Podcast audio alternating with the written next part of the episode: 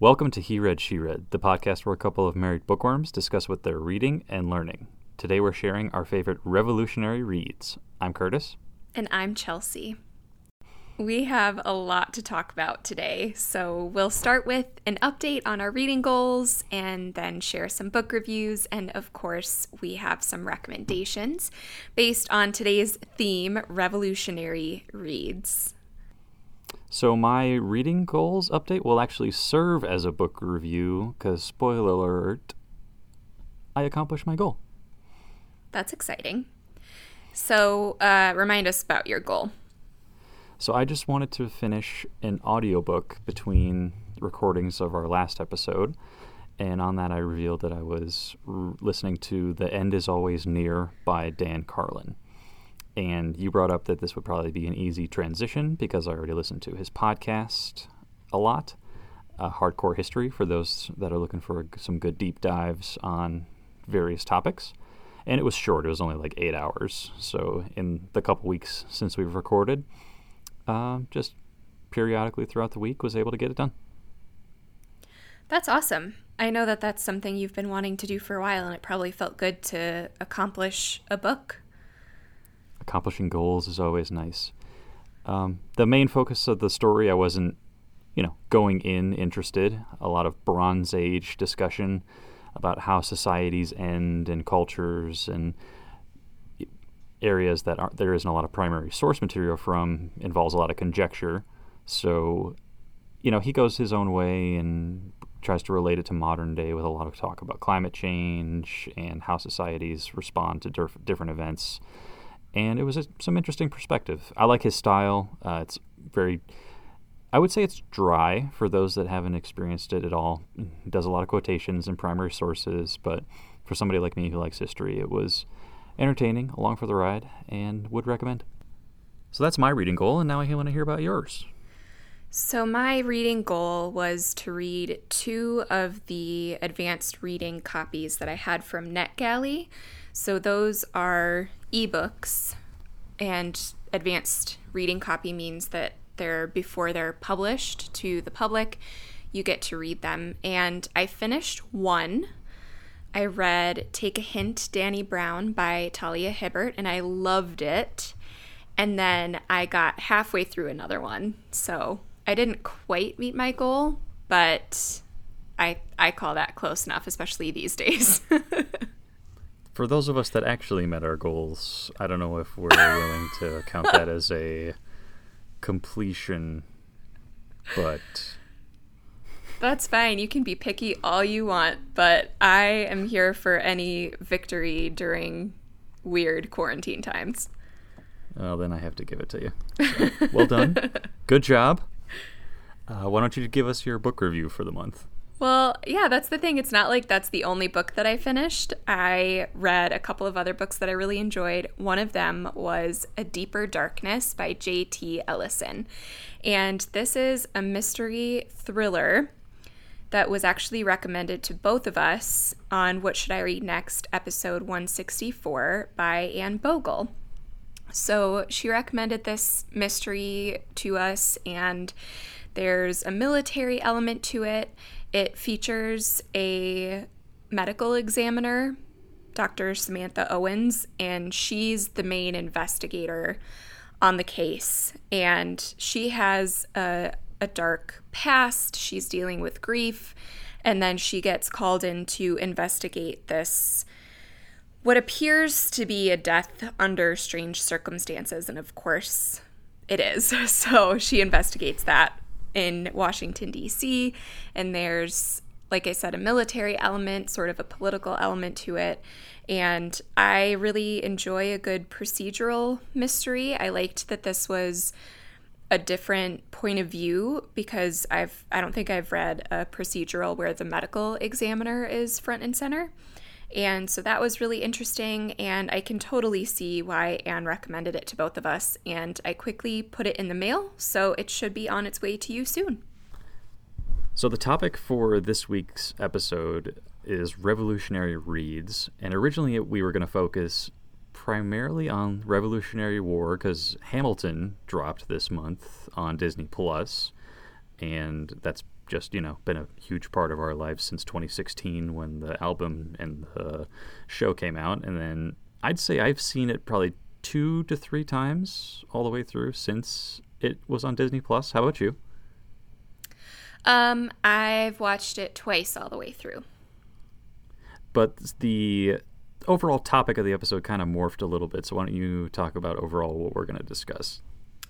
Okay, well, first we will go a little bit into Hamilton because we need to talk about it a little bit. But then when we go into our book recommendations for revolutionary reads, we will recommend some Revolutionary War books that fans of Hamilton might enjoy, but also just books that felt revolutionary to us. Whether that means they sort of sparked a revolution in our reading life or sparked a revolution of ideas and values in our regular daily life, but just books that really feel revolutionary. So we'll have a really nice mix to talk about. But like we said, this, of course, stemmed from Hamilton. We have talked a little bit about Hamilton before on the podcast. We got to go and see it when we were in New York earlier this year before before it all went to hell. and um yeah, it's it's been fun to sort of share the experience with friends and family. And so you said you've watched it three times. Uh, I'd say combined, um, twice all the way from front to beginning, and then there'll be times when I'll just go want to listen to certain segments or certain songs. Uh, what was kind of strange, maybe not so um, overall, but when I first listened to the album, there were you know the showstoppers that I loved. Like I've always been a big Leslie Odom fan, and "Wait for It" is probably my favorite song of that entire show. But when we went to see it in person, I had very different emotional responses to songs that I normally didn't, and I found that was consistent with seeing the original cast on the Disney Plus recording. So, like the two th- examples that I have are George Washington's um, Goodbye song and the uh, Battle of Yorktown World Turned Upside Down situation, where when we saw it in New York, I was like, I was crying, and you looked over at me like, "Why are you crying?" And I'm like, "They did it." it was just funny because we, I mean, we both pretty much were teared up through the whole entire performance, but there were a couple of moments where one of us was crying and the other one wasn't, and you can't talk during a Broadway show. So um, it was fun to sort of download that. But it is really interesting that the, I mean, the performance has so much to do with which songs and which aspects of the show become your favorite. And as a, as a theater geek, I really enjoy that. Did you find that when you were either rewatching the Disney version or when we saw it that you liked or had different reactions or responses to different parts of the show? Oh, definitely. Yeah. Um, my main different reaction was I felt so much stronger about Eliza's character seeing the show and had much bigger feelings about her story in general and the songs that she was singing. So that was the biggest part for me seeing it performed versus listening. And we're both in 100% agreement after watching the Disney Plus version that Daveed Diggs is the low key MVP of that entire show. I think so. there's been some really there's been some other really interesting critique around the show that I've been reading and I just think it goes to show that art can be such a good conversation starter. And I love analyzing and critiquing and all of that fun, nerdy stuff. So, speaking of nerdy stuff, before we share our recommendations for revolutionary reads, we want to tell you about Libro FM. So, I've been an avid audiobook listener for years, and Curtis, you've recently started to get back into listening with your reading goals. Yeah, and like my rereading habits, I'm currently re listening to Sea Stories by William McRaven from Libro FM, who turns out to be our favorite audiobook subscription service. They're the best. Libro FM is our absolute favorite because with every single download, we're supporting an independent bookstore. And you all know how much we love indie bookstores. So, since we're all about supporting our favorite indies so we can go on plenty of bookstore dates when they open up again, we use Libro FM for all of our audiobooks. Plus, the Libro FM app is super easy to use. They just updated it, and we seriously love our listening experience even more than before. So, enhance your reading life with audiobooks while supporting small business and switch to Libro FM audiobooks today. Listeners of He Read, She Read podcast can get two audiobook credits for the price of one. You just go to Libro FM, that's L I B R O dot FM, and enter the promo code HRSR, or go through the link in our show notes. With each listen, you can take pride knowing you're supporting local bookstores. All right, so let's get into our revolutionary reads. Curtis, would you like to kick us off with either a Revolutionary War book or a book that felt revolutionary to you. Well, I'm going to save the Revolutionary War books for the end, uh, just because we just spent some time talking about Hamilton. So we'll close with that. Um, the first one I'm going to talk about is The Hate You Give by Angie Thomas. And I would say this is revolutionary for me because I think it was the first instance where I was uncomfortable with the recommendation because it was something that you had spoken so highly of and was such a hot button topic when I read it in like late 2017, 2018, a little while after it had come out. But it put me out of my comfort zone and I wasn't sure how it was going to be. And it turned out that I really loved it and changed the way that I was viewing it. And not to say that I was skeptical of the entire book when it came out, but I wasn't sure if I would get anything out of it and reading it changed just changed my perspective and realized that I needed to open myself up to different things that I normally wouldn't and read more authors of color, read more books by women, and you know, it just showed it was revolutionary mainly because it was a, one of your recommendations, and you can pick books that I actually like. What a what a thought. I yeah, so I think your skepticism it wasn't really coming from the fact that it was really advertised as a Black Lives Matter book. Like we had had a lot of conversations around Black Lives Matter and social justice prior to you reading The Hate You Give. That wasn't necessarily it. I think it was more the young adult packaging of the book that threw you off.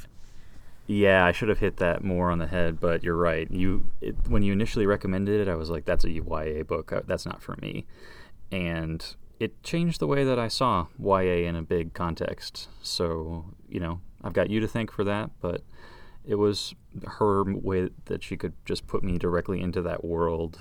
And, you know, world building is very important for my reading life. And she was, you know, I, I shouldn't have been skeptical of the depth, but there was plenty of depth with this one. Definitely. Yeah. I I love that example because I just I think it that's why it's so important to experiment and branch out in your reading life because you never know what you'll get out of an unexpected reading experience. Yeah. So I think that's uh that's more what we're talking about with revolutionary folks is something that will change your reading life going forward and that's definitely what this one did for me. I'm going to listen to my wife more. I'm so glad that we have that on tape recorded. Everybody heard it right. Curtis just said, I'm going to listen to my wife more. There's your intro. I'm laughing really hard, but you actually listen to me quite a lot, so I shouldn't laugh I would like so hard. listen to my book recommendations more because you've definitely since then taken a lot more of my book recommendations to heart. Have indeed, and it's been enjoyable. So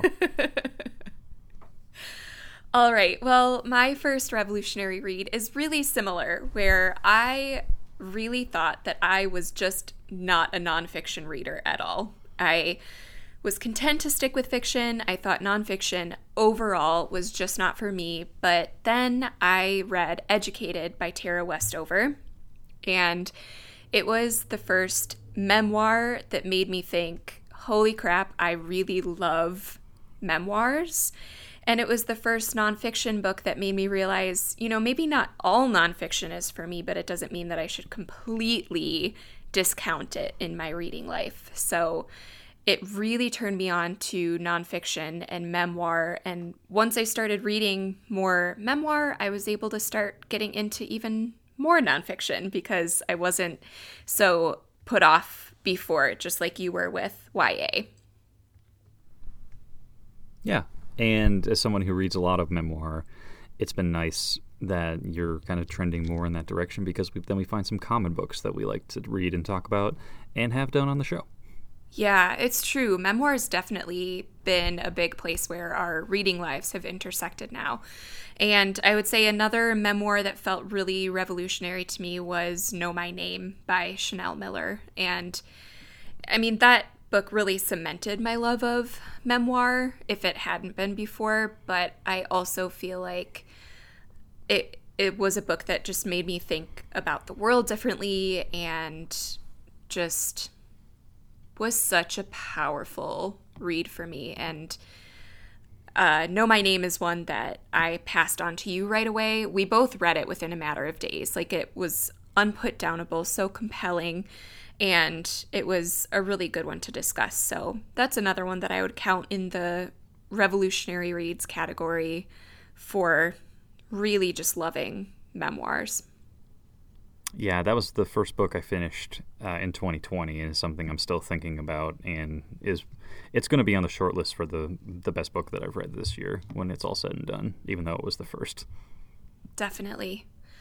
So, all right, let's take a turn from the serious to the less serious recommendations. Okay, folks. We're going to go inside the mind of a young 10, maybe 11 year old Curtis. and when you think of revolution, you think of the Rebel Alliance. And you think of Star Wars. And you think of Star Wars. So I, I was a kid. I grew up. I watched the original trilogy over and over and over, loved it. And I was a book kid and tried to go into the library and getting stuff to read. You know, great illustrated classics, all those things.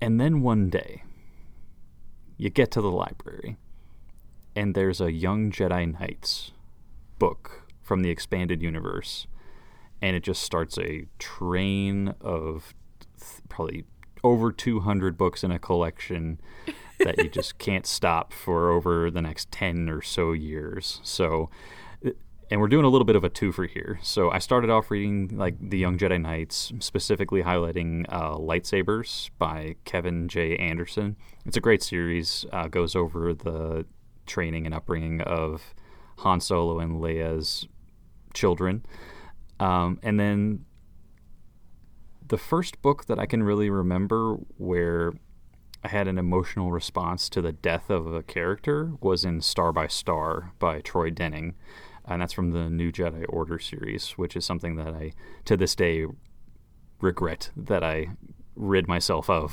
when I got rid of all my Star Wars books. But uh, I was probably 11 or 12 when that book came out. And like sitting here, I can remember where I was uh, in my grandparents' house, uh, either over a summer or for Christmas, sitting in chairs that we now own. Uh, but when I was a kid, they were just kind of really enveloped me when I was younger. and one of the main characters that you'd come to know and love throughout the series passes away and you like have an emotional reaction to it as a kid. And so that was kind of revolutionary in a sense that I can get an emotional response and this just isn't for fun and I'm this deeply invested into a story and it's from a Star Wars book. So that's something that I have tried to carry on into my adulthood. Like I enjoy emotionally charged stories that you get invested in. Doesn't always have to be a death, but it can be. Um, and you want to get that out of your reading life because it's to me it's it's worthwhile. Or more, not saying it's people have to feel that way to get something out of their reading life, but that's what works for me. So I that's a, we call that a Star Wars. We call that a Star Wars two for Chelsea. I love that, and I love the line that you draw from getting so hooked on these books in childhood and constantly just chasing that high as an adult reader because I feel like that's what so many of us who were little bookworms want now as grown-ups. Mhm. I would say that's Yep. how I was with the Babysitters Club and Nancy Drew. I mean, such great series that you just gobble all of them up and you want more. Uh, newsflash: I'm probably going to find a way to buy most of my Star Wars book collection that I got rid of eventually.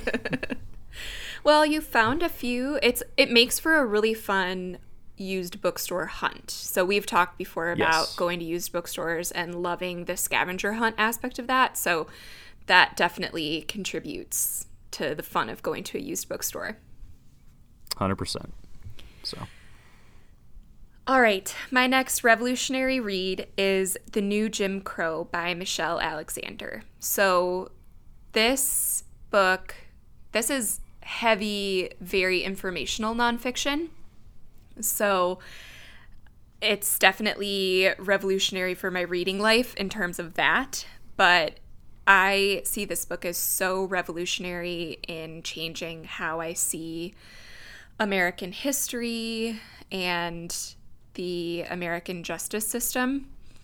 And I just feel like it completely opened my eyes. So, The New Jim Crow is about how mass incarceration is basically a modern form of slavery and Jim Crow laws. Jim Crow laws are what you can think of with segregation, um, pre civil rights movement. And this book shows that the civil rights movement didn't just take that all away, but that the the same underlying issues are still present. It's just in a different way in America. So I'll just read a quote from the book to sort of wrap this up. Rather than rely on race, we use our criminal justice system to label people of color criminals and then engage in all the practices we supposedly left behind. Today, it is perfectly legal to discriminate against criminals in nearly all the ways that it once was legal to discriminate against African Americans. We have not ended racial caste in America, we have merely redesigned it. So, if you have not read this book, I cannot recommend it enough. It's it's really detailed and so thoroughly researched and even though it is pretty dense, it's almost a little bit textbook like, it's totally worth reading and bookmarking and rereading. I like the academia books as much as the next person. You know, I'll brag about my books that I'm reading for my master's degree, and uh, so I will. I know that I'll appreciate the time where and detail and attention it goes into. And Michelle Alexander was a big part of Thirteenth, the documentary on Netflix. I just watched that recently, so I liked her insight on that, and I'm looking forward to when I get a chance to read it.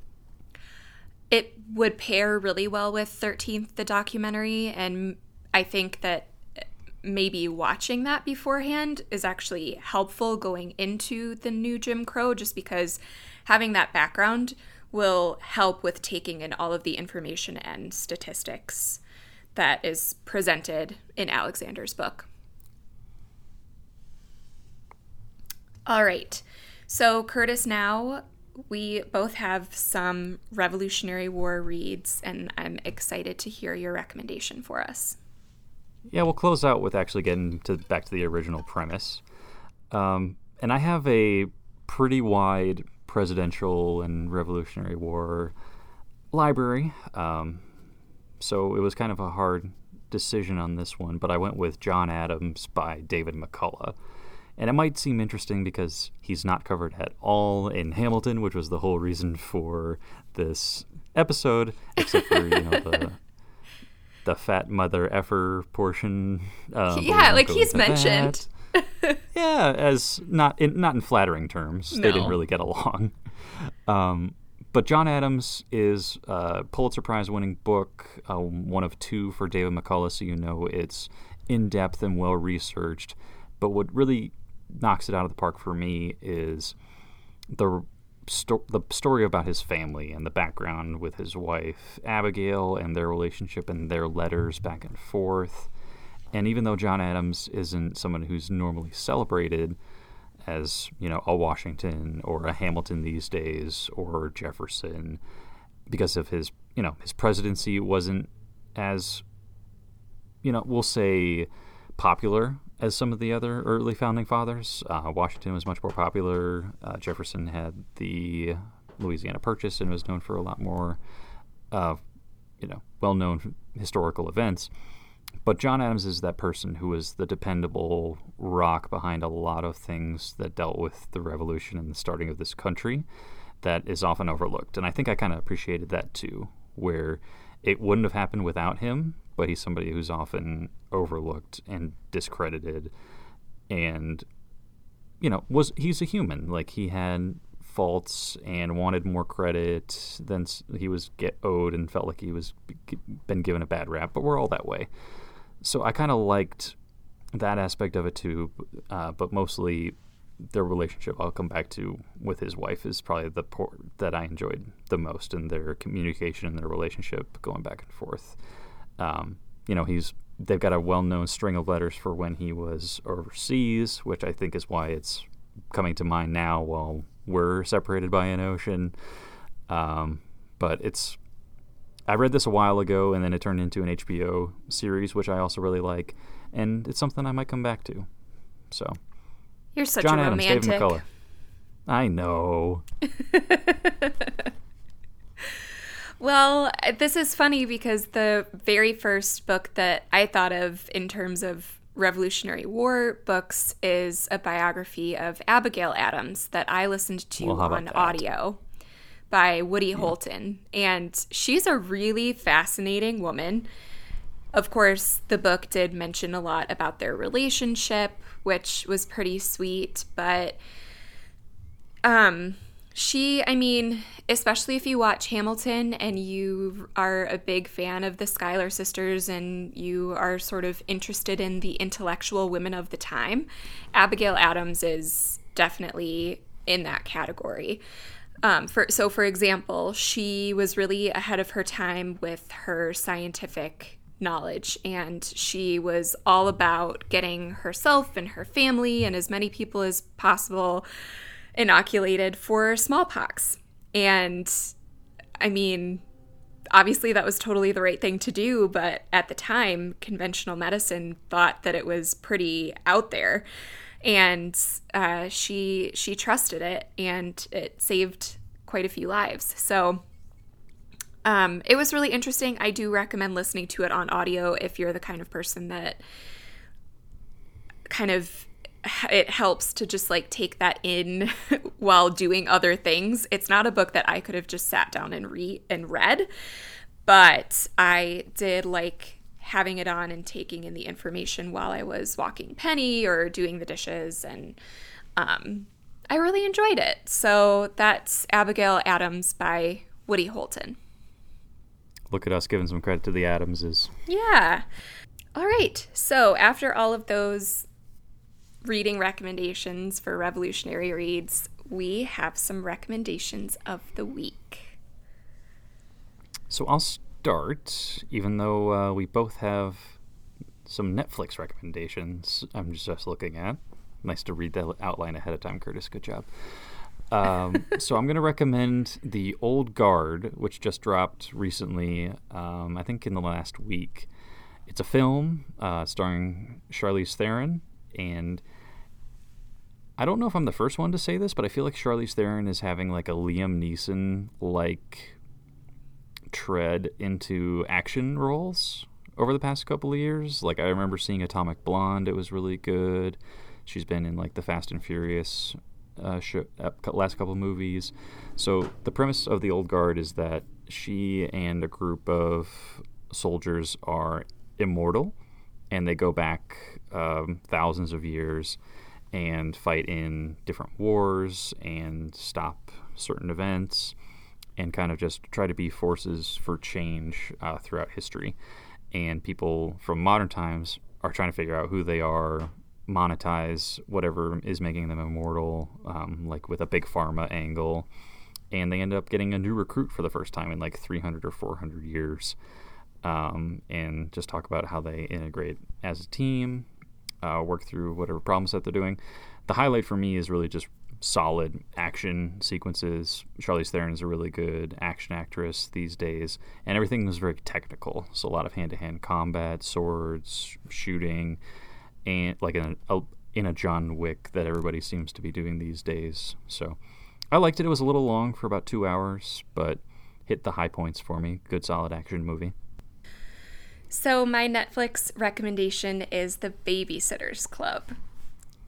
And I loved the Babysitters Club series when I was little, but I just adored the updated Netflix TV series. It is so cute and earnest and witty, and I just absolutely adored and loved it. And I am actually ready to watch it again because I just enjoyed it. It was the perfect show at the perfect time when I just needed something light and fun but the updates that they made are great. I love all of the main babysitters, and I'm really desperate for season two to come out like yesterday. okay.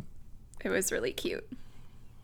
Well, we're coming back around to the end of the show, and we thought maybe we would set some new reading goals for the next couple of weeks before we record again. So, you got something in mind, Chels? I do.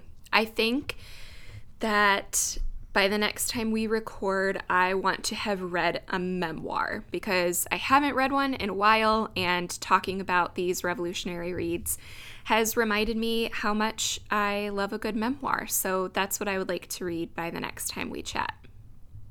I think I'm going to say I would like to read a fiction book because everything that I've been getting lately has all been nonfiction. So gotta gotta branch out.